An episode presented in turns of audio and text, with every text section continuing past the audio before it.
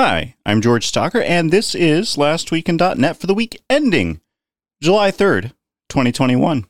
Now, I swore up and down I would not release a show this week owing to the July 4th holiday, which is Treason Day for the Brits out there. And then Microsoft's GitHub announced and released GitHub Copilot, and my promise fell apart. Now, Copilot is a machine learning trained code snippet generator. What is it trained on, you asked? All the public code on GitHub, GPL'd or otherwise.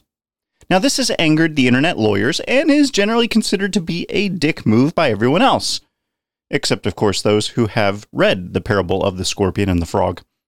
Now, since there re- isn't really any magic in machine learning, this uh, copilot has led to some interesting bugs, like reproducing the inverse sine function from Quake to include the PG 13 rated comments,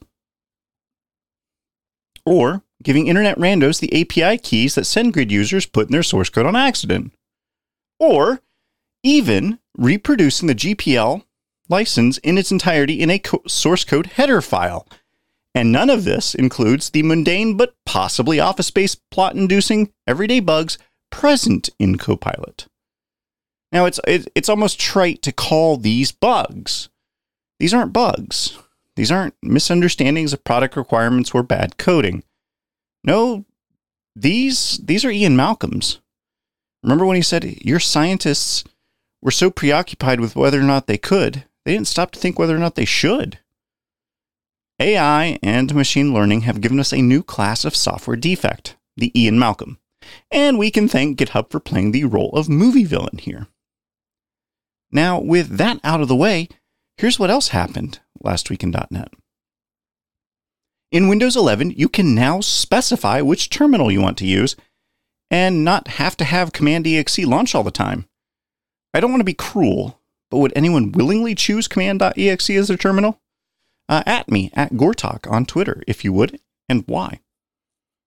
ZDNet's Jason Perlow says he'll bite the bullet and buy a new PC for Windows 11. And it's important to note that more secure here means less likely to get taken down by malware. Microsoft's usual track record for security post boot up still applies. Adam Storr has a blog post out titled Test your .NET HTTP client based strongly typed clients like a boss. And I am not clear from the title if he means the everyday exploit them or if the more sinister meaning like gaslight them into believing 60 hours a week means you're a team player. There was a LinkedIn breach announced on June 29th with the field inferred salary included in this breach.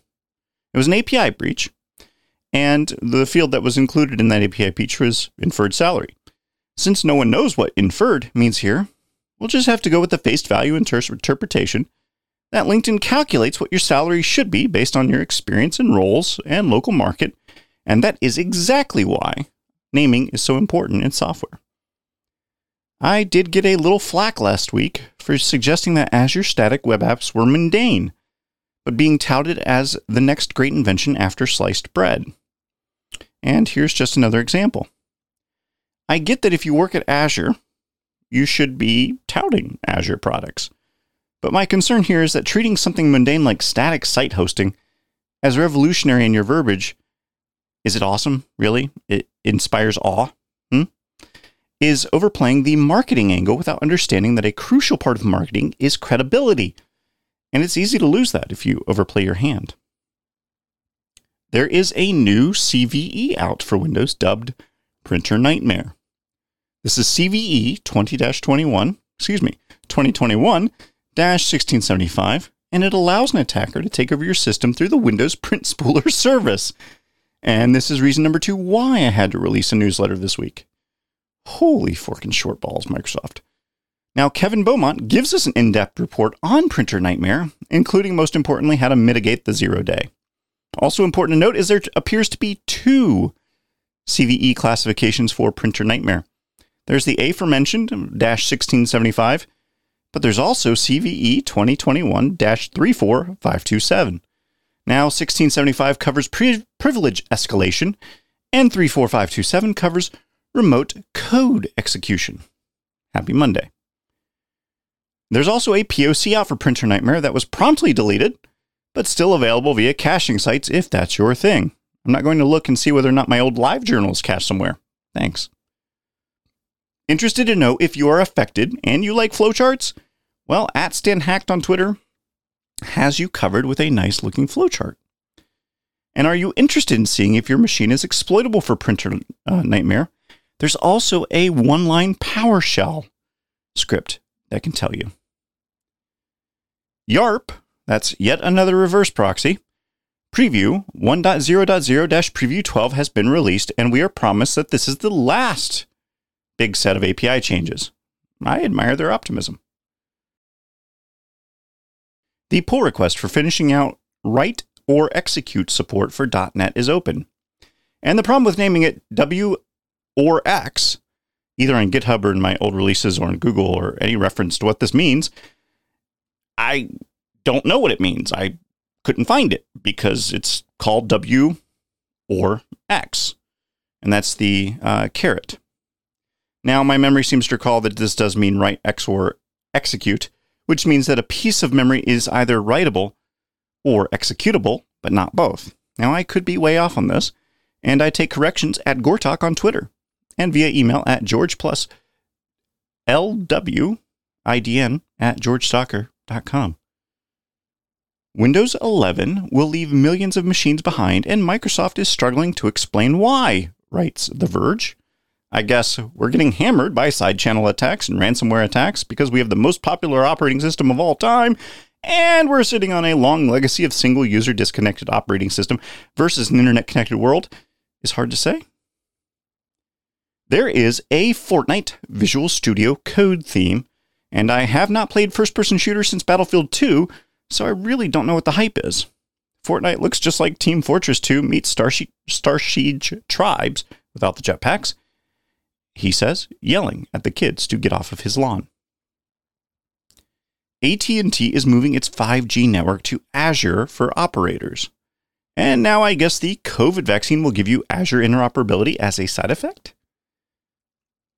There exists out there, and I've linked to this week, valid Kubernetes YAML that also happens to be AT&T x86 64 assembly code. And I need a shower after seeing that. You. Leslie Richardson and Cecil Phillips have a .NET video out on exception filters, and I promise if you catch system.exception and don't filter it, bad things will happen. Also, just don't filter on system.exception, just pick the exception subclass and filter on that. Your maintenance programmer and I will thank you. .NET-W trace command line tool has been released and it captures .NET traces. No, I don't know anything more than that, and open source projects are not exactly known for their marketing. The .NET team also has a blog post out that covers the object allocation tool in Visual Studio. Think of this like uh, dotMemory or ANTS profiler, just built into Visual Studio. And finally, UWP projects will not have ongoing support in the new WinApp SDK world according to a YouTube video by the WinUI team. And the longer discussion that alerted me to this fact was found on Twitter. Now that's it for what happened last week in .NET. I'm especially interested to see if there's any legal action around Copilot and how bad Printer Nightmare turns out to be. So if either of those get more press, you'll hear about it here. Thanks, and uh, have a great rest of the week. Now, if you or your team are looking to move to microservices, I do have a free five day course out there. It's an email course, and you can find it at http colon slash slash move.